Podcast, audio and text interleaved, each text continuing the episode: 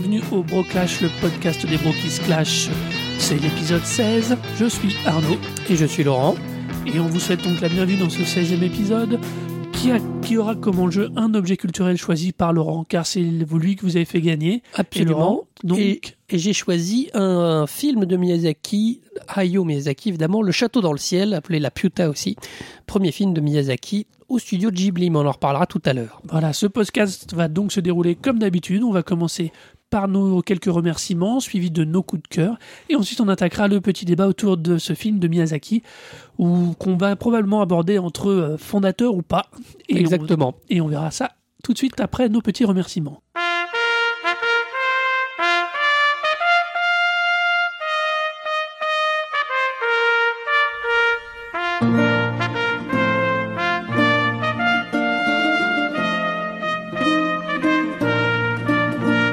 Va donc commencer par les remerciements parce que notre épisode précédent sur Harry Potter nous a valu pas mal de commentaires. Il y a longtemps qu'on On vous en- eu autant. On vous en remercie comme toujours. On voudrait, enfin moi en tout cas à titre personnel, moi Arnaud, je voudrais vraiment, vraiment, vraiment, vraiment remercier euh, Divide Me by Zero, Bon, Camille, Voilà, plus connu Voilà. sous le nom de parce Camille. qu'elle s'est fendue d'un immense, mais alors quand on vous dit immense, c'est immense commentaire extrêmement intéressant. Alors, c'est une passionnée, hein, parce que nous, évidemment, nous la connaissons un petit peu.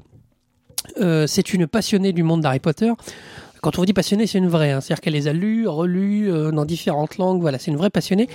Donc, euh, donc son avis était vraiment, enfin, est vraiment sensé, comme tous les commentaires qu'on a eus. Mais là, effectivement, elle nous a fait un très beau pavé, euh, reprenant plusieurs points, euh, d'un côté comme du tien, euh, de, mon côté comme du tien, relevant des, choses intéressantes, appuyant sur des choses qu'on avait oubliées. Enfin voilà, c'était vraiment, vraiment hyper complet. Et d'ailleurs, ça a été tellement difficile pour les autres qu'il y a eu un temps entre le moment où Camille a posté son commentaire et le temps où le commentaire suivant est arrivé parce que personne, entre guillemets, n'osait commenter après. Après aussi, Laurent, faut quand même avouer que nous aussi, on a mis un petit peu de temps à répondre parce qu'on a vraiment du coup cherché à, à bien comprendre, à bien répondre, à donner euh, plein de nos, nos éléments de réponse à nous par rapport à ce que développait Camille. Mais comme quoi, plus que l'émission, à chaque fois, les commentaires qui y sont apportés sont aussi font partie d'un élément entier euh, de l'article, des commentaires de l'émission. C'est vraiment un tout. euh, donc, n'hésitez pas à, à venir lire, commenter, et puis commenter entre guillemets les commentaires, de répondre, voilà, sans problème. On a aussi donc eu un commentaire de Geek Code qui nous a aussi laissé un joli commentaire qui, tout comme Cobalt, d'abord sous Twitter, puis après aussi en commentaire, est revenu sur cet aspect euh, christique que moi j'évoquais à propos d'Harry Tout à fait. On a aussi eu un commentaire de Beach Nov, très pareil, très sympa, très bien écrit, euh, qui lui par contre, ou elle, je ne voudrais pas m'avancer, euh, trouve, trouve que quand même la progression reste quelque chose d'intéressant et euh, elle est il ou elle était encore très indécis parce que c'est apparemment aussi une grande fan d'Harry Potter. Donc voilà. On a aussi eu quelques retours sur Twitter. On va de, de nos, vais dire de nos followers habituels, de Barbichou, de Perouchou, qui ont Voilà, entre autres qui, qui ont ont balancé quelques petits Twitter euh, que vous retrouvez sur le tweet du Broclash, arrobas the Broclash. Comme d'habitude. Euh, je crois que c'est à peu près tout pour les remerciements. Voilà. Et puis, bon, on va passer au coup de cœur. Et passons au coup de cœur. C'est parti.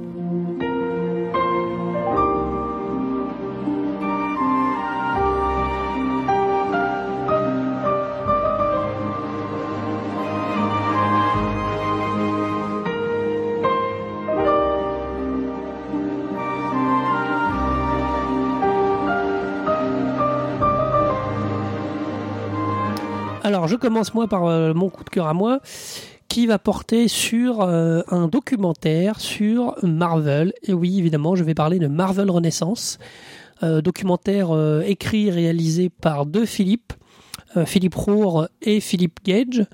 Alors, Philippe Roure est un cinéaste, je me semble, qui fait des courts-métrages. Il a fait un court-métrage déjà qui s'appelait Marvel 14 sur la recherche d'un numéro Marvel mythique. Philippe Gage est bien connu des services de police, dirons-nous, euh, alias John Plisken, euh, rédacteur en chef du, du site du Daily Mars. Grand Euh, Manitou du Money Mars. Voilà, qu'il faut lire absolument si vous voulez des infos, des critiques, tout ce que vous voulez. Et tous les deux se sont attachés à une histoire en particulier de la firme Marvel qui a, a été déclarée en banqueroute à la fin des années, début des années 90, je crois. Oui.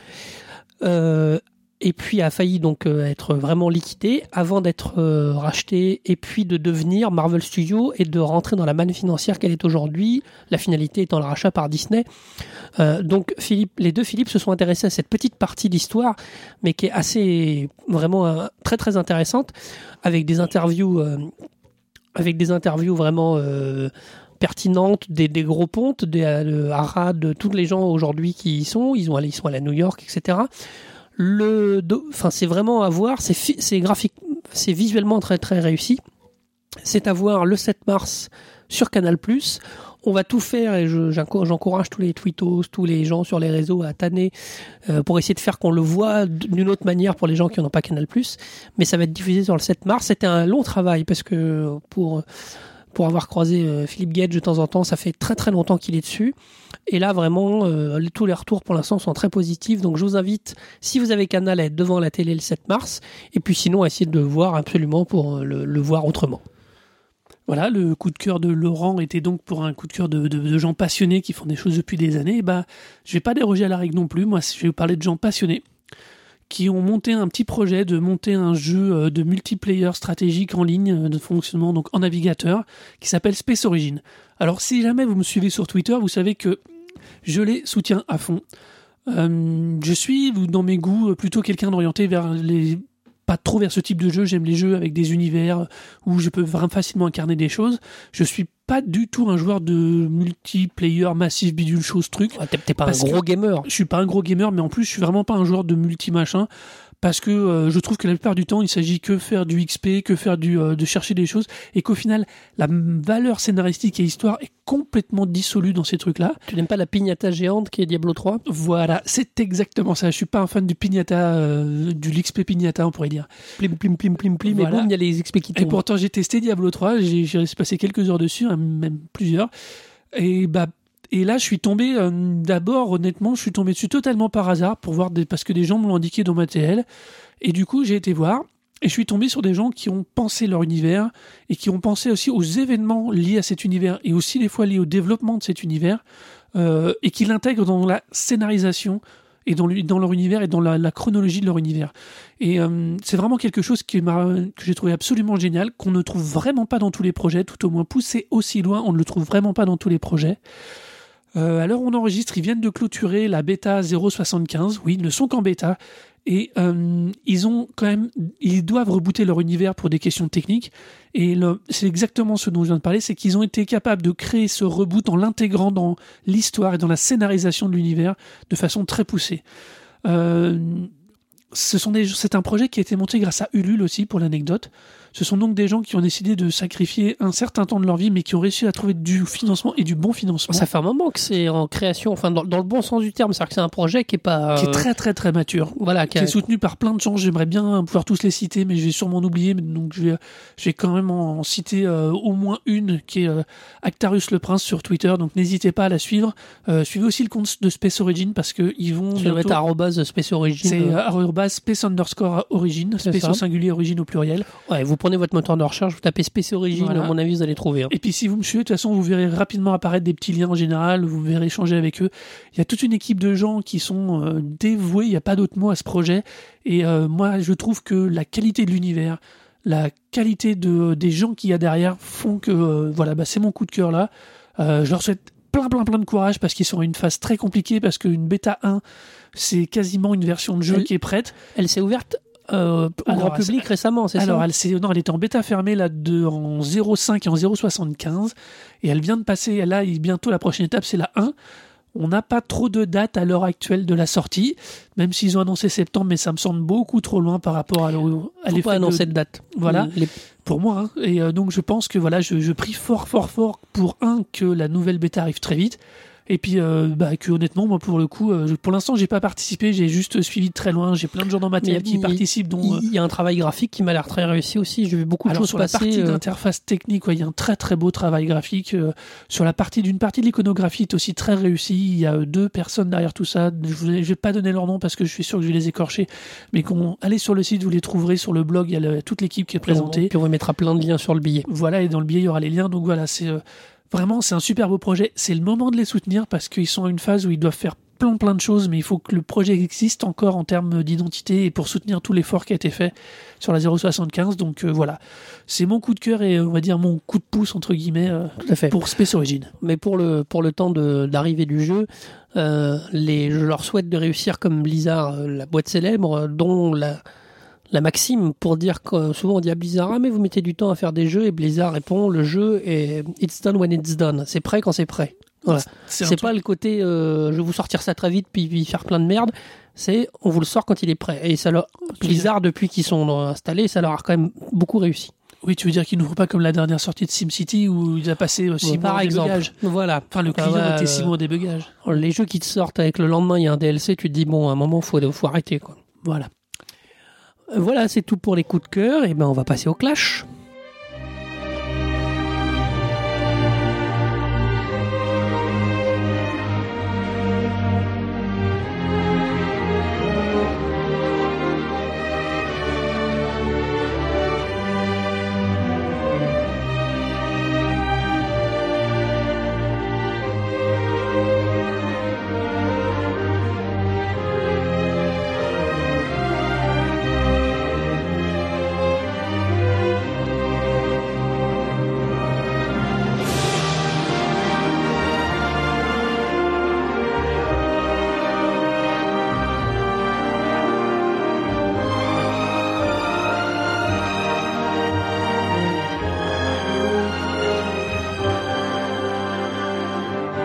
Donc c'est parti pour le clash. Alors aujourd'hui, l'enjeu du Bro Clash est donc Le Château dans le ciel, le film de Hayao, le film de Hayao Miyazaki.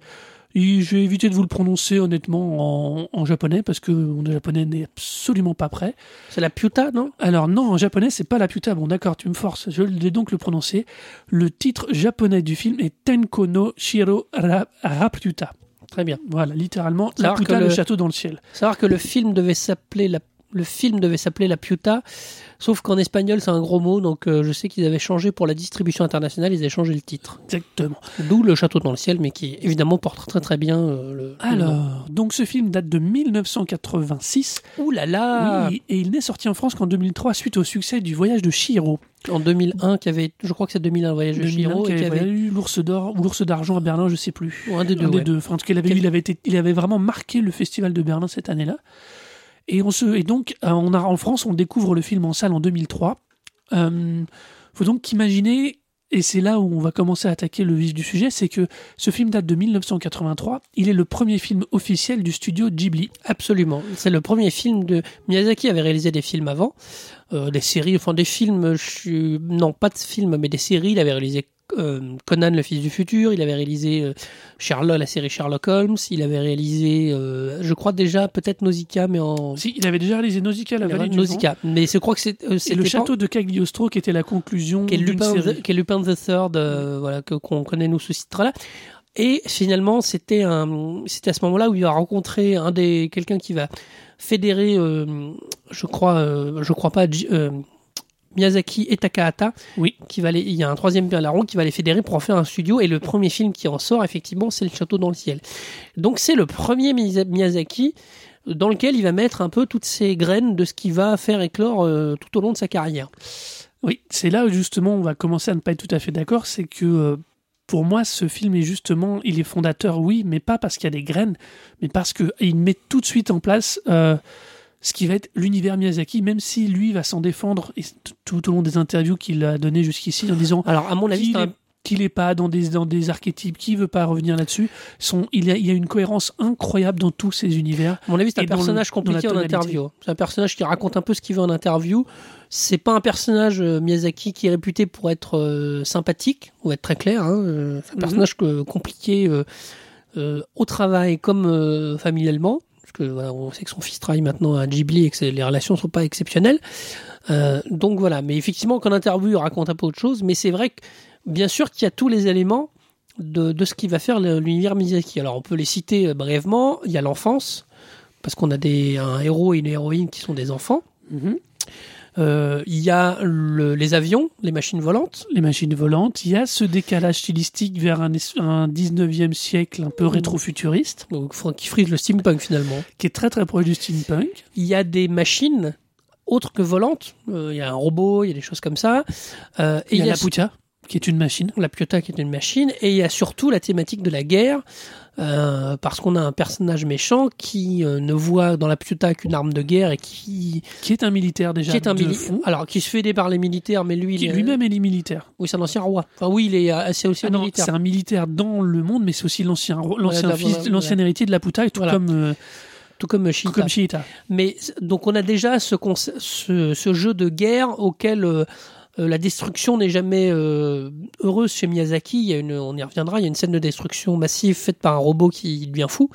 Non non, qui- non non, Alors qui défend la enfin, voilà. c'est toute la pour la thématique de, de Miyazaki qui va être que ce soit la nature ou les robots, Voilà. il faut respecter la nature Et- des choses. Tout à fait. Et il y a aussi, euh, bah, tu viens de le nommer, la nature en elle-même, euh, parce que la euh, les scènes où ils arrivent est très, la nature a repris ses- ses- son droit presque, c'est très particulier. Donc euh, voilà, donc il y a les thèmes, on retrouve les thèmes de Miyazaki qu'on retrouvera tout au long de son œuvre, Euh, sauf qu'effectivement moi je vais défendre euh, tout au long du podcast le fait que bah, il va bien mieux les traiter après, c'est-à-dire que c'est euh, c'est ce qu'on appelle le- c'est l'archétype de l'œuvre de jeunesse, ça veut dire dans lequel il y a plein d'idées et dans lequel il y a euh, après euh, les- en général les thématiques évoluent avec le- les années parce qu'on devient plus performant, parce qu'on devient plus efficace, donc on travaille sur ces thématiques et je trouve qu'elles sont bien plus intéressantes dans les films qu'il fera après. Mais on va se faire un bref synopsis quand même, même si on vous l'a quasiment défloré. Alors on- alors je vais quand même juste hum, préciser une toute petite chose. Vas-y, vas-y. Moi, je vais plutôt prendre le- l'angle par rapport à ce film. Pour moi, ce, ce film, dans la filmo de Miyazaki, c'est le premier, et c'est exactement comme pour, euh, pour Claude Monet quand il fait la première fois les Nymphéas. C'est, il va garder exactement le même motif, mais à chaque fois, il va retravailler, il va, il va à chaque fois produire un chef-d'œuvre autour des mêmes éléments. Euh, il va pas y en avoir un meilleur qu'un autre. Il y en a un dans lequel on va peut-être être plus sensible qu'un autre. Mais quand il fait la Piuta, donc le château dans le ciel, tout est déjà là. Tout est déjà à un niveau technique même pour l'époque, faut le replacer quand même en 86, très très fort. Il y a des effets de transition, des effets de nuages, de dynamisme qui sont absolument géniaux. Euh, il y a aussi une façon de cadrer des effets de lumière, particulièrement avec le pendentif de Shiita. Enfin, pour moi, il y a énormément de choses. Le film, pour moi, qui évoquerait ce que tu dis, où il pose les graines, mais où tout n'est pas encore développé, pour moi, ça s'approcherait plus de Nausicaa. Nausicaa, la vallée du vent, Oui, où on sent plus facilement ses influences européennes et américaines, et où, vrai. et où finalement il trouve son motif, entre guillemets, comme Claude Monet avec ses Nymphéas, il trouve son motif avec la Bouta. Je pensais pas que tu ferais ce parallèle-là, je penserais plus que tu ferais un parallèle avec euh, Eraserhead, euh, le premier film de Lynch, Oui, où il y a, pose les, où il y a prend- tout Lynch, mais où il y a beaucoup de gens qui trouvent qu'après, euh, ça s'est pas dénaturé, mais enfin que là, il y a, c'est le truc pur un peu, c'est le Ouais, truc a euh, non raffiné. Alors je trouve que moi, le non raffiné, de temps en temps, c'est bien que les auteurs reviennent sur leur thème, parce qu'un un véritable auteur, euh, quel qu'il soit, il a des thèmes sur lesquels il revient euh, souvent. Alors pas forcément tout au long de sa carrière, Miyazaki, c'est le cas. hein. Le dernier Miyazaki qui est sorti il y a quelques semaines euh, portait sur l'aviation. Enfin, voilà, le, Ah, la- plus que ça, reste. c'est pour moi c'est ce dernier Miyazaki est très et d'ailleurs à ce niveau-là très symptomatique. À mon avis, pour le coup, cette fois, ce sera vraiment le dernier parce que là, Je pense que ça sent le film Testament. Bon. voilà, voilà, parce que là, il y a une évolution justement de la thématique, il y a une évolution de ce motif, Il y a aussi la très, guerre. très forte. Il y a aussi la guerre, il y a aussi, on retrouve euh, beaucoup Mais de choses. oui, hein. mais le traitement et la manière qu'il a de, finalement de conclure et de de- de- d'amener ces personnages est tellement différent de ce qu'il fait jusqu'ici. Euh, c'est beaucoup plus mature dans le sens, euh, pas dans le sens enfantin, mais dans le sens intelligence. Ça veut dire que c'est quand même, c'est vraiment très, c'est vraiment le dernier Miyazaki n'est vraiment pas un film à destination du public jeunesse. Oh, pas du tout. Pas du Donc c'est euh, alors que tous les autres sont regardables par les enfants à un niveau ou à un autre. à quelques exceptions, mais c'est vrai Ah, que d'habitude. Ah bah à part peut-être pour une question de violence pour la Bah, princesse Mononoke. Mais tous les autres sont regardables par les enfants sans souci. Ils y voient de la féerie, ils y voient de la Bah magie. Euh, Mais les le- adultes y voient tellement d'autres choses. C'est d'ailleurs Le- des forces de Miyazaki. Voilà, le paradoxe, c'est que pour finir avec équipes, et après on reviendra sur le film, c'est que son film précédent, Pugno son film à lui, hein, parce que je rappelle qu'il y a d'autres réalisateurs au sein de Ghibli. euh, le, son film précédent était Pogno sur la falaise, qui là, était, par contre, parfois beaucoup été qualifié de trop enfantin. Où il- dans Pogno sur la falaise, la lecture adulte était légère, on va dire. pour bon. Euh, voilà, après, euh, après c'est, son œuvre, mais comme la c'est la force un peu de l'animation japonaise souvent, l'animation euh, d'avoir et d'arriver à traiter le, le grand public, pardon, le public euh, enfantin et le public adulte, ce que n'a jamais réussi à faire l'animation pour parler que française. Qui a, qui a du mal à naviguer entre les deux, qui se retrouve, on a un sentiment souvent de cul entre deux chaises, si vous me permettez l'expression, là où euh, la- les Japonais savent gérer ces deux choses-là en même temps. Ce podcast est susceptible de contenir des spoilers sur l'objet présenté.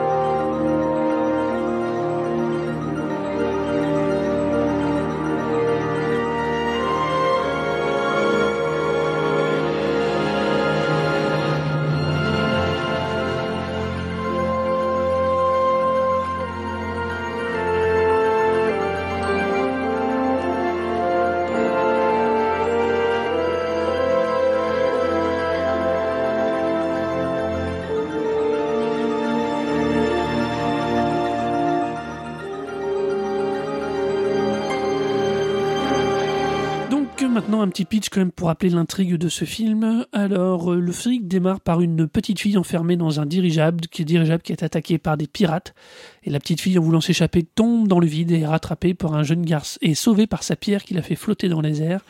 Alors qu'elle est inconsciente, elle est rattrapée par un petit garçon Qui travaille dans une mine. qui travaille dans une mine. Euh, à partir de là, va s'emmener une course poursuite autour du pendentif de la jeune fille qui va se Et- faire Et de la jeune fille d'ailleurs. et de la jeune fille donc qui va se faire rattraper et le jeune garçon va la suivre et va s'en suivre après une course poursuite sur le sol avec des étranges machines et après la fameuse scène dont nous parlions de, de guerre va s'en suivre par une poursuite aérienne qui va aboutir à nouveau à une confrontation physique dans la puta et après elle va amener à la conclusion du film. Euh, bien évidemment, je, vous avez eu le spoiler alerte avant que je démarre ce speech. Bon, Parce enfin, que- un film de 86 euh, sur bon. C'est euh, sur le principe, on ne sait Si pas. je suis la- sympa, je mets les spoilers alert, mais enfin quand même, bon, voilà. Mais donc voilà, Euh, donc avec une qui va amener aussi une évolution de la puta suite à un affrontement physique des humains dans la dans la dans la dans le Tout château fait. dans le ciel. Voilà. Alors ce film, pour moi, il démarre euh, par euh, il est pourquoi est-ce que je pense qu'il est vraiment le, le motif de référence de toute l'œuvre d'une part- de toute une partie de l'œuvre d'Hayao Miyazaki, c'est parce qu'on retrouve là dans la part dans la partie dans toute la partie histoire, on retrouve tout. On retrouve les enjeux de l'enfance parce que le- même si tout ce qui concerne Chiita est tout de suite très adulte parce que ça chute, quand on attaque le, hum, le, le rôle de et, la vie de, euh, de Pazu, elle, elle, par contre, c'est la vie d'un enfant qui a envie d'être un adulte, mais qui a une vie quand même assez d'enfant, puisqu'il est juste, il aide autant qu'il peut des adultes, mais ça reste un enfant qui court à droite, qui observe les, les oiseaux, qui joue avec la trompette quand ça le, le matin pour se réveiller. On est encore dans quelqu'un qui n'est pas encore passé à l'âge adulte. On a vraiment encore le côté enfant qui est là. Mais ça reviendra souvent dans l'œuvre de Miyazaki. Oui, il y a toujours. Les enfants qui euh, sont en transition vers l'âge adulte, on a ça pour moi dans Totoro, dans l'aîné de Totoro qui, de l'absence de la mère, assume un peu ce est partagé entre l'enfance qui est la magie de Totoro et l'adulte parce qu'à un moment elle doit aussi euh, commencer à avoir à agir comme adulte. On va retrouver ça aussi dans euh, presque Shiro. Je trouve que Shiro, il y a un, Même dans Shiro, tu y a un passage dans l'âge adulte parce que elle, elle boude au départ parce qu'elle n'est pas contente de déménager et elle va être mise- à travailler euh, comme tout le monde et elle va peut-être sortir avec une acceptation de ses parents un peu différente. Et le pendant de, de Shiro et ce prince dragon qui lui est un enfant ado qui a dû grandir trop vite Tout à si- fait. et qui a d'énormes pouvoirs. Donc finalement, euh, cette thématique de l'enfance, par exemple, et moi je la trouve beaucoup plus fine euh, dans Totoro et dans que, que dans Château dans le ciel euh, ah non, voilà. je suis pas d'accord. Enfin, je suis pas d'accord vraiment au sens basique du terme, Laurent, parce que euh, on a là la, la manière qu'il a de le présenter, on aura toujours ce, ce type d'opposition entre celui qui est déjà mature et celui qui n'est pas encore mature. J'ai même oublié le, pardon, le château ambulant où euh, plus fort il fait d'un seul personnage une une une enf- alors une enfant qui est plus vraiment une enfant mais qui va devenir une vieille dame et qui va au dé- qui elle enfant enfin on va dire ado parce qu'elle est ado euh, Sophie dans le château ambulant se considère comme une vieille dame. C'est déjà rabougrie et quand elle devient une autre vieille dame euh, physiquement trouve que c'est plutôt pas mal et ça va être l'amour qui va la ramener vers quelque chose Non, Donc, c'est que tu vois pas le, le pendant, il est pas dans elle. Il est dans le petit garçon qui est aussi avec le prince, qui lui, par contre, est un enfant très petit, mais déjà très mature, puisque c'est lui qui fait les courses, qui fait se déguiser avec une vieille barbe. Lui, par contre, on est, on a cependant trop mature ou très déjà très mature, Mais- alors qu'elle-même en petite vieille, excuse-moi, euh, elle est modérément mature puisqu'elle écoute rien de ce qu'on lui dit, elle en fait qu'à sa tête. c'est une petite vieille mais euh, C'est pas faux. mais c'est pour dire que euh, ce thème de l'enfance qui reviendra tout au long, parce que beaucoup des héros de Miyazaki sont des enfants, euh, ce sera, moi je trouve, plus. Il est bien fait dans le château dans le ciel, mais il poussera le truc bien plus loin dans, dans, une, dans plusieurs films après. Je dis, vraiment, je pense pas qu'il ira plus loin. Vraiment, il va le il va simplement le retraiter à nouveau d'une façon différente, mais pas aller plus loin. Il est, il est pour moi, il est déjà là. L'enjeu, les enjeux ou la manière de montrer les enjeux, il est déjà là. Euh, dans la même chose, après, on a euh, toute cette thématique autour de la technologie, du rapport à l'homme et à la terre. On a une espèce de triptyque idéologique autour de la terre et ses ressources, typiquement euh, la technologie et ce qu'on en fait. Est-ce que l'homme et la place de l'homme ce- entre ces deux-là Le paradoxe, c'est que la technologie de la Piuta est une pierre, donc enfin, c'est un cristal qui vient de la Terre. C'est le paradoxe euh. D'ailleurs, d'ailleurs, c'est- clairement montré, à défaut d'être dit, euh, la force et l'énergie de la Piuta est une pierre qui est cachée dans le sol, puisque quand ils vont visiter, quand ils La vont mine. pour s'enfuir de- des énormes locomotives très bruyantes qui vont donc avoir une randonnée souterraine, ils vont découvrir le- les étoiles sous la terre avec cette pierre bleue qui est donc la pierre que porte euh, Shita autour du cou et qui est surtout le moteur de la Puta. Tout à fait. Donc oui, c'est une pierre mais- volante. mais C'est la pierre typiquement volante. ça. Alors qu'on a vu des mines jusqu'ici complètement asséchées dans le début du truc, puisque les gens ne trouvent pas de filon, ils disent il va falloir changer de ville. D'un seul coup, on voit là une richesse. Au début, on ne sait pas à quoi elle sert. Quand tu la remets en perspective avec le cœur de la Piuta, tu te dis que les hommes ne cherchent plus les bonnes ressources ou ne vont plus chercher les bonnes ressources et qu'il y a un côté sur une ressource cachée ou qui doit être protégée, qui est le discours de Mononoke, qui est le discours qu'on aura aussi dans le château, dans le ciel, à partir autour de certains Bah, éléments, le paradoxe, autour du le côté dans le ciel, bah, le château dans le ciel, le Calcifer, c'est un démon qui est une étoile, c'est une étoile filante qui tombe. Euh, donc c'est aussi quelque chose qui vient du ciel et qui va être le moteur de ce château. Donc on retrouve un peu cette même idée-là. Alors évidemment, l'opposition technologie-nature, euh, elle prend un sens énorme dans Mononoke, où là, mais alors c'est, je dirais pas moins fin, mais là c'est clair parce que vous avez euh, la, le- la- la poudre à canon, parce que voilà, euh, Dame, Dame, Dame Eboshi, elle crée la poudre à canon, elle crée des arquebuses, en- et elle, euh, elle déforeste, je sais pas si c'est un verbe, déforester. Déforestation. Ouais. Enfin, en tout cas, elle, elle rase la forêt où sont les animaux qui, de Dieu, parlant, vivants, se réduisent de plus en plus à l'état de bêtes tels qu'on les connaît. Donc c'est pareil, euh, il y a un peu le côté nature. Effectivement, C'est- déjà émergé là-dedans. C'est assez maligne- malignement, de manière assez maligne euh, faite dans la Piuta où effectivement la nature et la source de la technologie à la fois euh, est contre. Parce que du coup, ce qu'on disait tout à l'heure, la, la scène magnifique où il retourne sur la, où, où il découvre la Piuta, les, où euh, euh, Shita et Pazu découvrent la Piuta, la Piuta est recouverte d'herbe. Il n'y a plus, Alors- il y a plus d'êtres humains. C'est pas, il ne reste de la Piuta par. On, alors, c'est pareil, on a un autre. Alors là, on va un petit gimmick un peu plus graphique. On va venir. Le générique explique les- la création et l'existence de la Puta par les créations de début, avec la création des énormes machines, le fait Ah oui, qu'elles s'envolent et qu'après certaines se crachent et qu'il en reste plus que très très peu. C'est vrai. À partir de là, quand on arrive dans la Puta, on découvre qu'une partie de la Puta s'est effondrée et n'est resté que le jardin central. Et ce jardin central est tenu par un arbre immense qui est même sorti par sa serre. Et ça va aller très très loin puisque les racines de cet arbre englobent le cœur. Le- le- la Et- pierre. Et quand, et quand à la fin, donc spoil total, le château va donc continuer de s'effondrer suite à une, euh, suite à une volonté de il, va, destruction. il va perdre tout son le jardin métallique. va rester, une partie du, une petite partie du bâtiment va rester, mais l'arbre, lui, va continuer, en gardant la pierre dans racines, va continuer de voler, va même s'élever au-dessus de la terre. Mais il se sert de ça d'ailleurs dans l'arrivée de Pazu et de Shita sur la Piuta.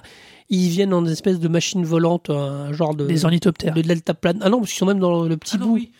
Dans le- Eux, ils sont dans la vigie, oui. Ils s'écrasent, ils s'écrasent gentiment, ils se posent un peu brutalement.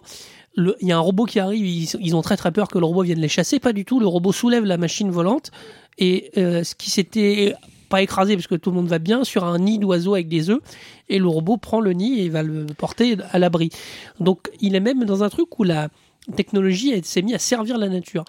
Mais euh, C'est très bien que tu évoques le robot en plus à ce moment-là, parce qu'on va attaquer pour moi la dernière composante forte de, euh, du côté euh, de, de Miyazaki, et en quoi elle est déjà en place dans ce film, et comme quoi euh, ça ne sera après qu'une manière de décliner, à l'exception de Shiro, où finalement il y a assez peu de pure technologie, même s'il y a toute la forge et toute la, la forge, pardon, toute la chaufferie, qui est aussi une- un élément respiratoire technique de la, du rythme de, c'est étrange. Shiro est étrange, petit aparté, parce que finalement, c'est des esprits, des esprits de l'eau, parce que Aku, c'est un, c'est l'esprit d'une rivière, hein, dans mes Mhm. souvenirs. Euh, y a, on a les esprits de, qui sont, et qui sont quand même, euh, la fameuse scène de- du monstre tout puant. C'est un esprit de l'eau c'est un esprit d'une rivière qui est embourbé par les saletés de l'homme. Oui. Euh, et finalement, des esprits viennent se reposer dans un, quelque chose un peu technologique. Le bain est tout relatif. Le onsen, allez, soyons techniques. Le onsen est un peu euh, technologique, mais euh, enfin technologique, c'est exagéré, mais en tout cas, c'est rigolo que ces esprits-là, au lieu de se baigner dans la rivière, viennent dans cette construction humaine. Qui d'ailleurs est Euh, détaché du sol, qui est accessible que par un pont à certaines pont, voilà. heures. On ne voit pas sur quoi elle est reposée. Donc il y a ça. Il y a encore un côté un peu flottant. Mais pour revenir au robot, ce qui est très intéressant, c'est que tu évoques cette scène où le robot apparaît. Tu dis les personnages en ont peur. Pourquoi ils en ont peur? Parce que jusqu'ici, cette technologie qu'on avait évoquée, elle était mon- démontrée par quoi? Par la machinerie qui permettait à la mine de respirer et de remonter les hommes, et après par des vaisseaux de guerre, par des trains vrai. énormes et qui détruisaient même les rails pour poursuivre les enfants, et par cette, et une fois qu'il les a rattrapés, par cet énorme robot qui, une fois réveillé par la présence de la pierre de, autour du De cou de Chita, Chita, absolument. déclenche le réveil d'un robot en plus partiellement détruit qui va raser à lui tout seul tout un camp militaire fort, ultra fortifié, d'où s'échappe d'ailleurs la plus grosse des machines de guerre mobile, euh, avec euh, l'espèce d'énorme euh, flotte, avec l'énorme, comment dit-on, dirigeable, je trouvais plus le mot, Oui. dirigeable de guerre dominé par le général et par euh, le... Ah, le méchant, Le méchant, euh, oui, il a un nom euh, bizarre. euh, Mouska, Mouska. Mouska.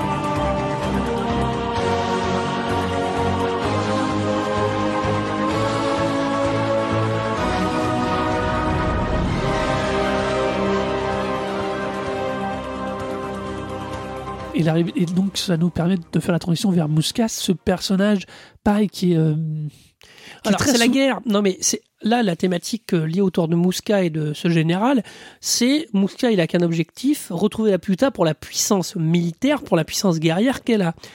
C'est un truc euh, qui va traverser l'inventaire de Miyazaki. On va pas vous le répéter ici d'ailleurs. euh, genre, ça c'est une formule. là pour ça. Non mais c'est une formule linguistique quand quelqu'un vous dit je vais pas vous répéter puis derrière il le fait. C'est un truc très très. C'est pour bien appuyer sur le truc. Euh, Miyazaki est un enfant euh, du Japon qui a vécu la fin de la deuxième guerre mondiale comme en prenant deux bombes atomiques sur la tête, ce qui n'a jamais été fait nulle part ailleurs. Donc ça, le lien de Miyazaki avec la guerre. Enfin voilà, euh, imaginez que pour un japonais. euh, voir des avions survoler un pays et bombarder, ça n'a pas le même sens que pour qui que ce soit, y compris moi, y compris toi, qui n'avons jamais vécu la guerre, qui n'avons jamais vécu d'entendre ne serait-ce qu'un bombardement, ce qui est déjà en soi affreux. Mais les bombardements euh, qu'ont vécu euh, nos grands-parents, il y avait des bombes, il y a eu des morts, c'est pas la question. Les bombardements qu'ont vécu les Japonais, c'est quand même des bombes atomiques. Ça, c'est radicalement différent. Disons que ça s'est conclu par de bombes atomiques. Oui, non, mais enfin, c'est pour dire que ça- le- la thématique de la guerre, elle est évidente dans, une, dans la culture japonaise et elle est très très forte. Euh, or, cette, moi, je trouve le, cette thématique de la guerre, cette thématique de la, du guerrier qui pose problème et qui va, enfin, c'est ça, tellement forte, tellement forte dans le château ambulant, euh, où euh, le héros, euh, c'est-à-dire, oh, Aoru- va lutter contre va lutter contre les guerriers, mais va lutter contre tout le monde. C'est-à-dire qu'à un moment, Aoru dira à Sophie, euh, elle, lui dit, il voit un avion de guerre, et Sophie lui dit c'est des gentils ou des méchants, et il dit mais quelle importance, ils vont bombarder, point barre. Donc cette thématique de guerre est beaucoup plus creusée dans euh, dans le château ambulant où avec- des scènes de, bataille presque où lui étant oiseau se bat beaucoup plus forte. Là, on a quelque chose de- d'efficace hein, parce que alors le paradoxe c'est qu'il alors, moi j'ai une période de rebondir sur ça. vas-y Si tu veux, Laurent, je vais. euh, on est. Je suis d'accord avec toi. Il, le message est plus clair, plus évident dans le château. Pour là, on va parler beaucoup de château, pas surtout dans le château ambulant. À la différence, c'est que dans le château dans le ciel, donc dans la Puta, le traitement est beaucoup plus subtil. Pourquoi? Au début, quand la manière dont on nous est présenté Musca, il est présenté comme le militaire, comme celui, oui, il retient la petite fille, mais il a un motif. Il a un motif qui est le bien général, parce qu'il faut faire gagner la guerre, parce que la guerre ne doit s'arrêter. Bah- parce que ce qu'il vend à, à à- pardon, pas à Chiita, Hein, c'est qu'il ce qu'il vend à Chiita, c'est d'arrêter la guerre. tout à fait Sauf que, Sauf- sauf qu'il lui adjoigne sauf que euh, très très vite, son motif, euh, bah, le personnage va évoluer et son motif va disparaître au profit de je veux retrouver, je suis un héritier de la Puta, je veux retrouver la puissance et moi diriger le monde. C'est une des choses que j'aime le plus et c'est une des choses que j'aime le plus déjà chez, Mi- chez Miyazaki, c'est que on va, c'est une des autres lignes très fortes chez lui, c'est qu'on va voir très régulièrement des personnages. Alors pas nécessairement celui qui sont guerriers, mais c'est un de ces fils qu'il va réutiliser indéfiniment dans sa filmographie pour construire ses intrigues. Des personnages qui vont être à double, qui vont évoluer, qui vont être Alors, avoir un discours bizarre. Euh, par exemple, euh, euh, même dans Totoro, le Totoro en lui-même est un personnage très étrange qui apparaît comme un gros monstre, mais qui est celui qui fait pleuvoir. Mais c'est lui il fait que pleuvoir. Ce sont les petites bestioles qui vont amener le, les qui plantes vertes, les- qui vont être moteurs, lui, qui vont être moteurs de d'ensemencement. Après lui, il n'a plus qu'à chanter entre guillemets pour que ça pousse. Il y a toujours euh, un personnage, une construction de personnage qui est celui que tu vas faire évoluer. Alors, il va peut-être passer de mal en bien ou de bien en mal ou il va devenir un grand méchant, mais c'est vraiment tout une, une fois de plus pour moi l'intégralité des fils de son motif, des fils scénaristiques sont oui, là. c'est que c'est ça manque, c'est pas très manichéen. Encore que, Ah, Mais ça, Euh, non, ça n'empêche pas par moment d'avoir des méchants qui sont très manichéens. alors, Même la, le- le- la, la princesse Mononoke, euh, Dame, Dame Eboshi, Dame Eboshi, est beaucoup moins elle est pas mani, elle est- est beaucoup moins manichéenne qu'il n'y paraît, puisque à la fin, elle dit, elle ne veut pas revendiquer la techno, elle veut revendiquer le fait de continuer de pouvoir faire ce qu'elle veut, mais sans nécessairement. elle, elle est très ambiguë parce qu'à la fois elle, elle, elle détruit la nature pour faire avancer la technologie, à la fois elle récupère ses femmes euh, qui sont quand même des prostituées pour en faire Mhm. des femmes euh, différentes, elle soigne les lépreux, donc elle est ambiguë. Non mais même, par même rapport, dans son discours qu'elle a vis-à-vis de, de Mononoke, hein, puisqu'à la fin, elle dit, j'ai réussi à obtenir ce que je voulais. Bon, maintenant je l'ai vendu et euh, je vais pas, je vais peut-être essayer maintenant de voir ce que je peux faire pour t'aider toi. Il y a, il y a- et c'est- Mais et c'est- alors- on retombe sur le même type de personnage. Là, il- que- là, il devient de mal en positif, alors qu'à l'inverse, là, Musca, il passe de positif on sait pas trop, enfin, en, en- en- en- très méchant. à quelque chose de vraiment pas nécessairement mauvais, mais à quelque chose de vraiment très méchant pour Bah le oui. coup. Alors Musca, moi ce que je, trouve plus intéressant, enfin, euh, Musca est, effectivement démarre de manière on sait pas, on connaît pas trop ses motivations, puis plus ça va aller, plus euh, ses motivations sont du pouvoir. On lui adjoint un général qui, est, qui va jouer le rôle du militaire bête et méchant euh, à côté, mais qui, qui c'est intéressant parce que euh, Miyazaki décide de diviser au lieu de faire un, un super méchant euh, très très qui est finalement très américain comme vision, hein, très au lieu de faire un super méchant, il y a un personnage plus ambigu. Alors il se sert, il le divise en deux. Il fait un Musca qui au départ est pas hyper clair dans ses fonds- dans ses trucs, et puis un militaire qui est un militaire. Mais le militaire, le général, on peut lui envoyer tout ce que veut. C'est c'est son, c'est sa fonction qui fait que de toute façon il doit gagner la guerre. C'est ce qu'on lui demande. Dans le château ambulant, face à, à Oru, il y a une, la- une, une magicienne, la magicienne de- du roi, euh, qui est pareil, qui est très ambiguë, euh, mais que je trouve encore plus poussée parce que elle, elle veut faire la guerre. euh, C'est pareil, elle est, elle est mandatée par le magicien, par le roi pour faire la guerre. Euh, le roi, on le voit passer euh, rapidement, mais elle, elle est. Et Je, je suis pas d'accord avec toi là-dessus. Peut-être qu'elle a ce motif-là, sauf qu'au moment où elle va se présenter, le moment, la fameuse séquence où quand elle monte les marches, elles font. Alors non, le c'est pas celle-là. c'est- pas celle-là.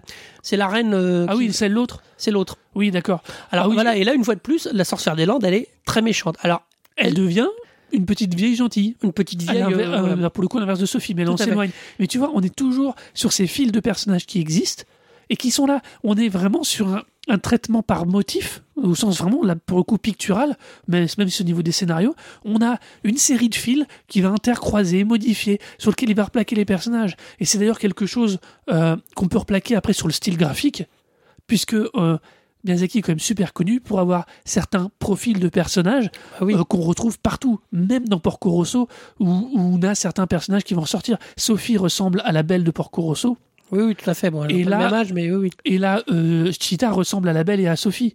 Oui, oui. Euh, donc on a, euh, il y a, et pareil, la chef des pirates ressemble à la méchante Ah, de- Yubaba. à, Ay- Ayubaba. à Yubaba, et elle ressemble aussi à la tête de, dans, De château la sorcière des Landes. de la sorcière des Landes, et aussi à la tête un peu vieille, et à la tête la plus vieille De de, Sophie. de Sophie. Non, c'est vrai. on a on, on- ce qui est, et c'est là où moi je trouve que d'ailleurs c'est une des raisons qui me fait aimer ce cinéma parce que c'est au-delà d'animation c'est vraiment du cinéma et c'est vraiment ça, dans tous les sens de technique et euh, et enrichissant du terme c'est que là on a quelqu'un qui va avoir une série de motifs scénaristiques d'histoires d'intentions d'idées et une série de motifs visuels qui sur lesquels il va s'amuser pendant toute sa filmographie à les entrecroiser à les manier à les manipuler de façon très originale très intelligente très dynamique et qui fait vraiment une différence. C'est en ça que pour moi, tout le travail de Miyazaki dans le château, dans, le, dans, le, la Puta Château dans le ciel, est vraiment, c'est, il n'est pas fondateur, il est référence.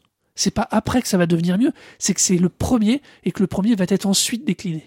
Moi, je trouve qu'après, euh, pour passer aussi aux machines volantes, qui sont comme ça un élément clé de Miyazaki, c'est pareil. euh, dans le, il y a quelque chose où il va effectivement, on voit déjà ces machines volantes un peu euh, le dirigeable qui reviendra, le dirigeable avec des rames. Alors, je sais pas comment le décrire, mais c'est une machine qui va réutiliser un- souvent. des- Alors c'est pas des c'est pas des rames, ce sont des élytres de direction. Oui, voilà. Euh, qui est un truc. je- Non, mais je suis pas un spécialiste. Je pense qu'il y a plus que moi, mais tellement steampunk euh, dans, dans certaines choses. Ah bah c'est vrai que c'est aussi un des petits plaisirs, Voilà. c'est super. Euh, alors évidemment, dans les machines volantes, il ira tellement loin. alors on les voit, elles sont aussi dans le château ambulant. Elles sont pas à clé, mais c'est toutes les machines méchantes. Mhm. Euh, voilà. Porco Rosso, alors c'est des avions réalistes, parce que Porco Rosso est beaucoup plus réaliste, mais des aides d'avions dans, dans les machines volantes. Euh, il fera ça de manière beaucoup plus importante. Euh, je parle pas du dernier où là il a poussé le vice, mais c'est c'est le thème de l'aviation. Euh, mais je trouve que son son plaisir des machines volantes va continuer à se développer tout au long des films. Euh, si, parce que les, pareil, les, les- effectivement, les machines de garde de, château ambulant contre lequel lutte Aoru, il y a des petites guêpes euh, qu'on retrouve là, ils sont juste et tout, voilà. ouais. Or, qui sont d'ailleurs les, les qui sont un peu l'annexe des, des le- micro-vaisseaux pirates qui sortent tout à fait. de la cigogne. Donc voilà. Donc on voit qu'il va pousser plus loin et je trouve de manière en plus euh, plus il va encore plus les retravailler après et ça va être encore plus pertinent, je trouve, dans, la suite de ce qu'il va faire. Où là, pareil, une fois de plus, il pose des bases et puis après, il va évoluer, je trouve, euh, en, avançant. Alors là, on a parlé, on a parlé, on a évoqué le thème de la technologie. Alors évidemment, vous on pourrait tout de suite moi me reprocher sur, mais Arnaud, dans Totoro, il n'y a pas de technologie. Eh ben si, c'est juste la technologie est justement l'élément absent qui est traité de façon indirecte, très importante dans Totoro parce que les enfants ne sont reliés à leur mère que par le téléphone ou à leur père. Absolument. Ils n'est n'ont pas, pas- hyper efficace. hein, enfin, bah, parce qu'on est à une époque au Japon où il n'y en a pas. Et quand Sophie aura besoin d'une moto, d'un vélo, elle va se trouver avec des éléments technologiques qu'elle n'a, auxquels elle ne peut pas accéder. Elle va se retrouver coincée. Et comment on va pallier ça? Avec le chabus. ah bah oui, j'allais dire, si, l'élément technologique de, de, voilà. de Totoro, c'est le Une chabus. fois de plus, on a un thème du le rapport nature-technologie humain, comment ils en font. Il apparaît là. Bien évidemment, il est moins central que dans les autres. Ça n'est qu'un des fils. Et comme je, comme j'explique, le jeu du motif fait que ce fil-là est moins présent dans celui-ci. Même, et comme je- et on l'évoquait tout à l'heure, Shiro aussi au niveau technologique, c'est vrai que c'est peut-être celui dont, où l'élément est le moins subtil parce qu'en vérité, je pense que la partie technologique, c'est tout le bain. Oui. C'est tout le. C'est le décor. cette espèce de bateau. Alors, il y a- Euh, enfin, je dis bateau parce que j'ai toujours cette sensation Bah, avec c'est ce vrai. pont. Mais après, le je pense aussi que euh, le seul élément technologique qu'elle a, c'est le train qui est euh, qui prend l'eau, qui est pas accessible tout le temps. Enfin, la Voilà, une technologie. fois de plus, la technologie est déficiente au profit, par contre, au profit du message que le peu qu'il reste va permettre de transporter. Une fois de plus. Non, non, mais, mais souvent, alors, ce thème de la technologie, il le traite toujours de la manière, même s'il l'a abordé dans le château dans le ciel d'une certaine manière, il leur vient toujours d'une autre manière. Euh, Porco Rosso, la technologie est la clé parce que Porco Rosso, c'est son avion. Enfin, c'est voilà. Et euh, il va trouver, il va rencontrer Fio, j'allais dire Fiona, mais ça doit pas être Fiona, c'est Flo, Flora. Flora. Qui va, qui va être euh, cette, une petite fille, euh, voilà, qui va être la, et finalement un peu comme euh, qui va être la maîtresse de cette technologie, parce que Porco Rosso, tout grand pilote qu'il soit, ne sait pas construire les avions. Il sait comment il vole, il sait ce qu'il faut pour l'avion, mais c'est Flora, euh, j'ai appelé Fiona tout le temps. C'est Flora qui va être dans l'avion et qui va lui dessiner son avion. Et ça va être quelque chose d'un élément fort. C'est-à-dire que la personne qui maîtrise la technologie n'est pas forcément le héros ou l'héroïne. Oui, et à nouveau, on retrouve avec euh, un personnage, donc euh, on dit Flora, j'espère surtout qu'on se trompe pas du nom, on va vérifier ça tout de suite. Fio. Ah, c'est Fio. Donc c'est pas Flora, c'est Fio. Donc on a donc Fio qui est l'enfant trop mature et Porco Rosso qui est finalement l'enfant encore pas tout à fait Qui refuse, qui refuse, euh, La mort et donc qui de refuse la mort de vieillir. Non, non, mais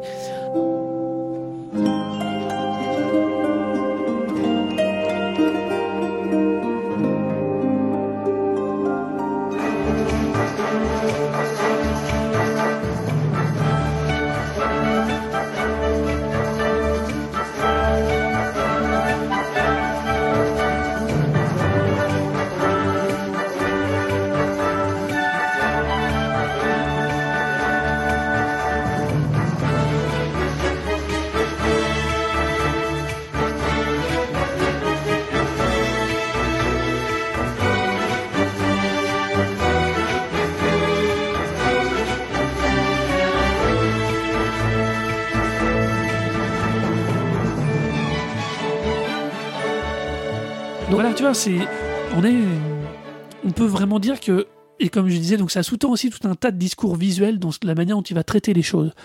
Euh, il va réutiliser des motifs dans les visages, dans les corps, dans le traitement, dans le visage de ses personnages, qui va constamment. Ah, oui, mais qui va- beaucoup qui plus va, que. qui va même imposer au studio Ghibli parce qu'aujourd'hui les gens confondent et c'est pas c'est pas euh, c'est pas un traumatisme mais euh, ils voient des films du studio Ghibli en disant c'est du Miyazaki bah oui parce qu'il a un je dirais qu'il a quasiment posé un style où ils sont tous un peu dans le canon. Il n'y aura qu'une exception qui sont mes voisins, les Yamada, qui est un style très crayonné de Takahata. Après, le reste, euh, toutes les autres productions euh, Ghibli, ça, ça ressemble à du Miyazaki. Je pense que ça, plus ça va aller, plus il va prendre sa retraite, on n'y croit pas, mais enfin bon, plus il va prendre du champ, plus ils vont pouvoir imposer du style. Mais tant qu'il est le patron du studio, ils vont avoir difficile de faire un autre style. Donc voilà, c'est la. Donc visuellement, c'est pareil. On a, on est toujours sur le travail du motif parce que euh, les machines vont évoluer, comme tu l'évoquais, mais elles vont, enfin, elles vont pas évoluer. Elles vont permettre des traitements différents de chaque chose. Euh, les univers, euh, il va. La seule petite concession que je pourrais à la limite te faire sur le fait que ça évolue vraiment, qu'il s'est traité vraiment un peu différemment, c'est son rapport avec certains éléments de la culture japonaise qui sont relativement absents.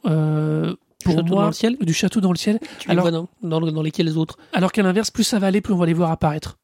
C'est Ah. le seul motif qui va, pour moi, euh, est assez peu présent, tout au moins, au pro- tout au moins pour un Européen, soyons clairs, qui est assez peu présent, parce qu'après il y a une organisation de la ville euh, au niveau du château dans le ciel mais- qui me fait plus penser à une ville, à un village japonais qu'à une ville européenne. Mais ça, Château dans le ciel? Oui. Non, on dirait Londres. c'est des villes hyper longues. euh, quand ils se baladent. euh, non, Oui. non, Oui, on, on dirait pas très Londres, japonais, mais- c'est pas Londres. Non, non, mais je veux dire que les motifs de culture japonaise de Miyazaki, d'ailleurs, arriveront beaucoup plus tard. Alors, arriveront quand il parlera du Japon, parce que Mononoke, c'est, ça se passe dans le Japon médiéval. Euh, après, euh, le dernier qui fait se passe au Japon, donc euh, forcément. Porco Rosso se passe en Italie, donc ça n'a rien de japonais. Mais paradoxalement, tout le début de la carrière de Miyazaki, rien de, enfin, je- Oui, c'est je- je- il y a rien de japonais. c'est sur la Si, parce que ce rapport à la nature et la technologie, il est propre au voilà, il Japon est pour plein de raisons. dans les On a- choix on- que dans le vraiment Voilà, on a évoqué le, la culture japonaise et euh, c'est des gens qui ont. Il y a une dichotomie très très forte aujourd'hui dans dans la jeunesse de Miyazaki et dans son même dans son adulte, il y a une dichotomie très très forte entre la campagne japonaise et la ville japonaise. La ville japonaise est une ville énorme, tentaculaire, très très vite. La campagne japonaise, c'est la brousse. Je caricature, mais c'est un, c'est un peu cette opposition. Si vous avez vu Summer War, qui est pas du tout de Miyazaki, c'est ça. Summer War, vous avez l'hypermodernité, Oui, c'est vrai. et puis quand ils vont chez la chez la grand-mère, tout d'un coup, c'est le Hyper médié- Cambrousse. c'est l'hyper comprise et c'est surtout l'hyper médiéval. C'est un propre, c'est un trait propre au Japon d'avoir une, co- une coexistence très très forte entre la tradition et la modernité. Ça, c'est vrai. Ça s'explique par une seule manière, que ça va très vite. Ils ont évolué en 60 ans, là on en a mis 150 ans. Eux, leur évolution, la, fameuse euh, révolution industrielle, elle, eux, elle a été faite en, en deux fois moins de temps que les Européens. La sortie de ce qu'on a appelé le Japon de Edo, là, de l'époque Edo, il de- arrivait très tard avec l'arrivée des colons et la poudre. Complètement. Ça, c'est bon. On va sortir un peu de, de ça, des anecdotes. Mais Pour revenir au, au mais sujet, Oui, mais ça explique que cette, ça rapproche de ces thèmes à lui, qui sont cette opposition technologie-nature, parce que c'est ça un peu ça quand même. et ça rejoint aussi moi ce que je te disais, où ces éléments de culture sont probablement plus présents que moi je sois capable de les percevoir, au moins dans le premier. Et c'est aussi par rapport à son parcours, lui, d'être humain, je pense que c'est bien la seule composante qui évolue et qui change réellement à travers ces films, c'est cette l'importance de la présence de la culture japonaise. Porco Rosso, malgré tout ce qu'il veut, malgré tout ce qu'il peut dire, c'est un film, c'est pas du tout un film d'une culture japonaise. Il est en Italie, il y a très très peu d'éléments de culture traditionnelle japonaise. Tout à fait. À l'inverse, le dernier qu'on évoquait tout à l'heure, il Le vent se lève. le vent se lève euh, est à l'inverse et, il parle de la fin de carrière de quelqu'un qui conçoit des avions comme son père le faisait. Il est il tous les éléments culturels de sa vie à lui et la manière qu'il a eu de le regarder au travers de ça. Puis c'est un avion japonais pour c'est une avion japonaise, japonaise. pour. euh, Donc voilà, c'est on est vraiment c'est bien le seul motif que je peux rentrer Sachant- dans ton credo. Sachant que juste avant, il avait, il avait écrit, mais il n'a pas réalisé La colline au coquelicot, qui est euh, sur un lycée japonais euh, dans les années 60. Donc voilà. Très beau d'ailleurs, vous pouvez le voir Mais- aussi. Mais c'est vrai qu'il est, euh, qu'il a évolué. C'est en ça où moi je trouve que son œuvre est bien plus intéressante euh, plus on avance, parce qu'il a mis plus de lui. Euh, alors ça, ça éloigne son œuvre peut-être d'une certaine universalité qui est la propre d'un récit. Alors on explique souvent que pour le Château dans le ciel, il s'est inspiré de Gulliver, du Roi et l'Oiseau, enfin qu'il a pioché dans une culture euh, pas que japonaise, et que plus ça va aller, plus il va parler de lui. Et les derniers films qu'il fait, qu'il écrit ou qu'il fait, sont des films totalement personnels. Nous on évoquait tout à l'heure en disant que c'était pas du tout pour enfants. Voilà, c'est un film. Moi, j'ai dit de Du vent se lève que c'était un film qui aurait pu être un film live. Enfin, voilà, il y a très peu d'éléments magiques, il y a très peu d'éléments euh, féeriques, il y a du rêve, mais donc voilà. Donc c'est pour ça que forcément, enfin, moi je trouve ça très rare. C'est très rare les réalisateurs qui travaillent à l'envers, qui commencent par faire des œuvres majeures et qui plus ça va, plus s'étiolent et font des œuvres euh, Personnel. personnelles. Non, à l'inverse, c'est-à-dire que oui, Oui. euh, des œuvres pas mineures, mais j'ai un très mauvais exemple en tête, mais je vous le dirai après pour rigoler. Mais souvent, hein, on a, on a et on décrivait ça chez Lynch quand même, euh, par exemple, une œuvre fondatrice, souvent qui est une première œuvre où il y a beaucoup d'éléments, qui va être développée par la suite, et parfois en plusieurs films, parfois ils vont tirer un fil ou deux. Et je trouve plus intéressant quand il prend le temps de développer un élément de guerre, un élément de nature contre contre la technologie, un élément, etc., dans plusieurs films, que dans un seul, finalement, je pense que quand tu fais très, très, tu rassembles tout ça dans un seul film, bah, tu, tu passes vite sur des thèmes qui mériteraient d'être plus creusés, ce qui fera après dans chacun des films quasiment qu'il va faire. C'est marrant que tu évoques à nouveau Lynch en termes de comparaison. Euh, il y a, pour moi, Miyazaki et Lynch ont eu deux démarches totalement différentes. Miyazaki, comme je te dis, il pose ses fils et à chaque fois il change la manière dont il les ordonne. Lynch, c'est l'inverse. Il va faire Eraserhead et de Eraserhead, il va tirer à chaque fois une idée qui va après transformer en un film. Pour, non, j'avais évoqué Eraserhead dans, dans le spécial Mindfuck des éclaireurs. Euh, je disais, c'est ce que je disais, c'est que Eraserhead, si tu prends séquence par séquence, tu peux les retrouver dans chacune de ces films, ou presque. J'ai peut-être un petit peu exagéré, mais un peu fort. Mais il y a énormément de choses de Eraserhead qui peuvent être, qui sont constituants, ou souvent en plus comme point de départ de tous ces films plus personnels, Euh, dans le sens euh, Mulholland Drive, euh, le film Twin Peaks, Blue Velvet. Il y a plein de choses comme ça dans les films, dans la filmographie de Lynch, Sailor et Lula, qui sont dont on pourrait tirer une séquence pour la remettre en, cou- en couleur dans Eraserhead. Euh, à l'inverse, Miyazaki, lui, il va tramer les mêmes choses. Euh, comme sur un métier à tisser, il va chercher un motif à chaque fois différent, mais pour donner à chaque fois une espèce de tonalité, un goût légèrement différent, mais à des choses qu'on trouve toujours aussi belles. Après, euh, il y a un côté aussi où je trouve que même esthétiquement, euh, il y a un côté épur. C'est-à-dire que je trouve qu'il a épuré son style de plus en plus. Je prends deux exemples finaux qui sont le Vanslev et Pogno. Euh, Pogno, c'est pur. Alors c'est tellement pur que c'est, il y a des plein de gens qui se sont dit mais il se passe rien et tout. C'est presque vrai parce qu'il y a quand même, euh, je crois, 25 minutes de silence au milieu de Pogno parce qu'à un moment il, vont d'un, il va d'un endroit à un autre avec son petit poisson. Euh, Pogno, il y a une espèce de pureté du thème où euh, vraiment c'est hyper, il dépouille, il y a plus d'histoire, c'est hyper simple. Voilà, le vent se lève, c'est pareil, c'est très épuré dans le style, dans le, dans les, dans les dialogues, dans plein de choses. Donc je trouve que, comme souvent, c'est pas propre à Miyazaki, mais euh, dans une œuvre de jeunesse, on sait pas, euh, je vais être méchant, mais on fait une œuvre, euh, la première qu'on fait, on sait pas si on en fera une deuxième. Euh, donc on met, on met plein de choses dedans. Ce qui est positif parce que, enfin, le mec, ça prouve qu'il avait quand même un, un vivier d'idées, de thèmes qui vont être pertinents et intéressants. Sauf que ce que je disais, il les rassemble tous dans un. Et je trouve qu'après, euh, souvent des cinéastes qui vont aller pur euh, vont être beaucoup plus intéressants quand ils vont gratter autour de leur idée, enlever des schémas narratifs efficaces mais classiques euh, des choses pour aller euh, parfois au cœur de ce qu'ils veulent. Mais justement, Miyazaki, moi, pour moi, Miyazaki n'a pas ce souci-là dès le château dans le ciel. On a tout ce qu'il faut. Tu évoquais le son, la manière dont il construit certains silences dans le cadre de Pogno. Enfin, silence, dans l'absence de dialogue, on va être plus précis. Oui, absence de Parce dialogue, que pardon. typiquement, par exemple, dans le château dans le ciel, quand le, les, tu parlais tout à l'heure, on évoquait la vigie avec laquelle ils vont les s'écraser sur la puta. Euh, la vigie, le démarrage de la séquence, c'est quand ils sont pris dans les tempêtes qui protègent la puta. À partir du moment où ils sont pris dans les tempêtes, il n'y a plus un son. C'est Et vrai. ça va aller très très très très loin parce que il n'y a plus un son. Pendant au moins 3-4 minutes où ils sont pris dans la tempête, ils vont s'écraser. Au début, il n'y aura pas de son. Ils vont juste s'interpeller une fois leur prénom. Et après seulement le robot apparaît. Et même toute la séquence du robot, il n'y a pas Dans un le, son silence, dans d'échanger le silence, dans le sens, dans le non-dialogue. dans le non-dialogue. Mais on va passer d'un bruit assourdissant, la séquence de séquence, à l'arrivée à la découverte de la puta, avec d'un seul coup des montées de nappes musicales fabuleuses. D'ailleurs, De Joe Hisaishi. Joe Hisaishi, si vous trouvez les BO de tout ce qu'il a fait pour euh, Miyazaki, prenez-les. C'est juste, vous les mettez en boucle, c'est absolument génial pour bosser. Enfin, Vous pour des en- trucs zen. Vous en aurez dans l'épisode, à mon avis, il n'y a pas de Voilà. souci. Oui, je crois que vous en avez déjà entendu quelques bouts. Et, euh, et après, il s'écrase et le thème reprend, évolue à nouveau.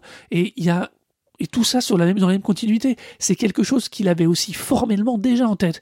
C'est en ça que pour moi on est toujours dans la même logique. Il construit scénar- euh, visuellement, il y a, dans, sur tous les éléments de ses films, il est construit toujours avec des idées comme ça. Mais dès le départ, il les avait. Il ne va faire à chaque fois que retramer ça. À ce niveau-là, pour moi, il est vraiment génial. hein. Euh, ma comparaison avec Claude Monet et Leonard Fias n'est vraiment pas faite par hasard parce que on est pour moi dans le même niveau de maîtrise et d'intelligence et de, et de, de, connaissance du, du média qu'ils vont utiliser et de partage avec ça qui est, assez, qui est vraiment génialissime. Quoi. Ah non, mais je mets pas en doute son génie. Je, moi, je parle d'une, du principe souvent, et pour moi, ça s'applique au cinéma de Miyazaki, que c'est plus intéressant plus on avance. Euh, allez, je vous fais la blague poète poète. Le seul cinéaste que je connais qui fasse l'inverse s'appelle Luc Besson, qui a commencé par faire des films exceptionnels et très, tellement épurés qui s'appelle Dernier Combat pour arriver là où il est. C'est très très rare de Il faire. est où là?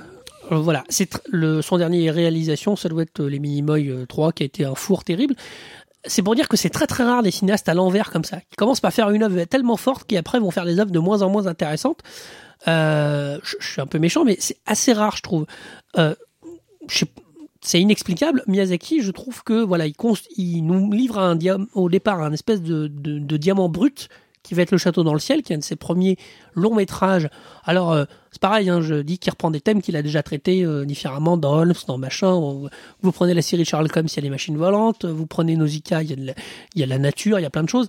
Mais il va les cristalliser euh, vraiment dans un ensemble dans le château dans le ciel qui ne fera que peaufiner par la suite, qui ne fera qu'aff- que affûter, pas j'y arrive à affûter, c'est pas mot, je suis en train de chercher le terme, tailler, Aff- Affiner, raffiner. affiner, merci, au fur et à mesure de toute sa carrière suivante euh, jusqu'à arriver. Alors, est-ce que son point d'orgue c'est le Vancelet ou est-ce qu'il va encore nous faire le coup? Euh, Je pense que un, le film sonne comme un testament. Deux, me, il commence à avoir un petit peu d'âge quand même, Monsieur Miyazaki. Miyazaki. Et que hum, je pense que, alors, comme il sera producteur exécutif jusqu'à sa mort du studio Ghibli, certainement, mais en tout cas, euh, bah, il fera jamais autre chose. Enfin, il sera jamais en retraite.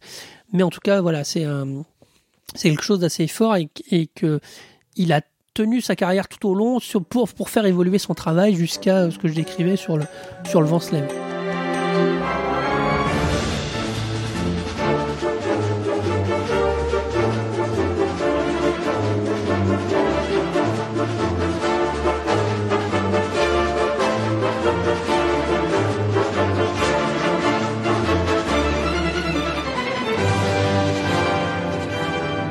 Donc c'est une façon de voir pour moi. Il est plutôt dans l'approche de quelqu'un qui, euh, d'un seul coup, se retrouve avec euh, dans la tête ou sous les yeux quelque chose d'absolument fabuleux et surtout une manière de le traiter et qui va indéfiniment chercher à travailler ce motif, cet élément, cette manière de le présenter, de le faire partager, de le donner à vivre et euh, vraiment de façon vraiment comme un peintre sur le motif comme le faisait Claude Monet. Je sais, j'y reviens. Mais euh, c'est vraiment pour moi le, le comparatif me semble le plus intéressant, surtout avec la série des Nymphéas. On peut même vraiment le comparer à son travail avec, euh, comme ça, comme tu évoquais tout à l'heure, mon voisin, euh, mes voisins, les, les, Les Yamata, les. Yamata, pardon. Euh, de temps en temps, il va se permettre, hop, des petites dérives comme ça. euh, rarement sur le médium du cinéma. Il va plutôt le faire. Euh, Porco Rosso, par exemple, c'était trois petites comics. trois petits mangas avant Oui, d'être oui. un film. De temps en temps, il va se permettre dans des, des- des déclinaisons dans lesquelles il va, lui, du coup, essayer peut-être d'autres choses, ce qui, à mon avis, ne fait que renforcer quand il fait ses films, la manière de, sa manière de travailler, donc de traiter, comme j'évoquais, cette image des fils de, du tisseur, mais d'inverser l'ordre, de changer les choses, de d'inverser les rôles entre guillemets et les positionnements intellectuels, moraux euh, de certains de ces de ces personnages, mais de toujours avoir cette espèce d'ensemble où tu sais que tu es dans un film d'Hayao Miyazaki, tu sais que tu vas avoir un discours, avoir des idées, avoir des éléments, mais que tu vas les voir à travers un prisme féerique, fantastique et vraiment euh, extrêmement beau. Mais ce qui est intéressant, c'est ce prisme-là, plus que des fois même que le film.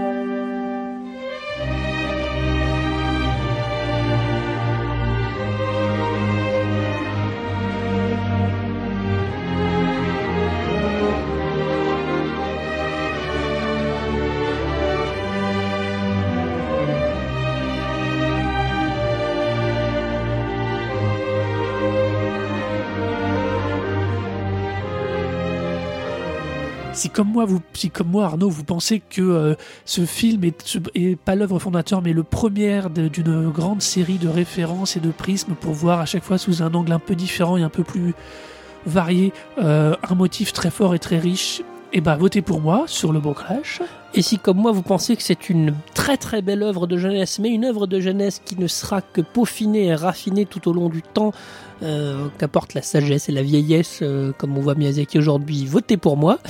Donc, pour voter, vous connaissez le principe. Vous allez sur site du Broclash, www.thebroClash.fr, et vous votez en bas euh, sous, les liens pour downloader l'épisode ou pour. voilà. Vous commentez évidemment sur le même endroit. et puis voilà, et puis on se retrouve dans, dans un mois pour un autre objet culturel. Exactement, mais où est-ce qu'on te trouve, toi, Laurent? Alors moi, on me retrouve, pardon, oui, j'ai oublié.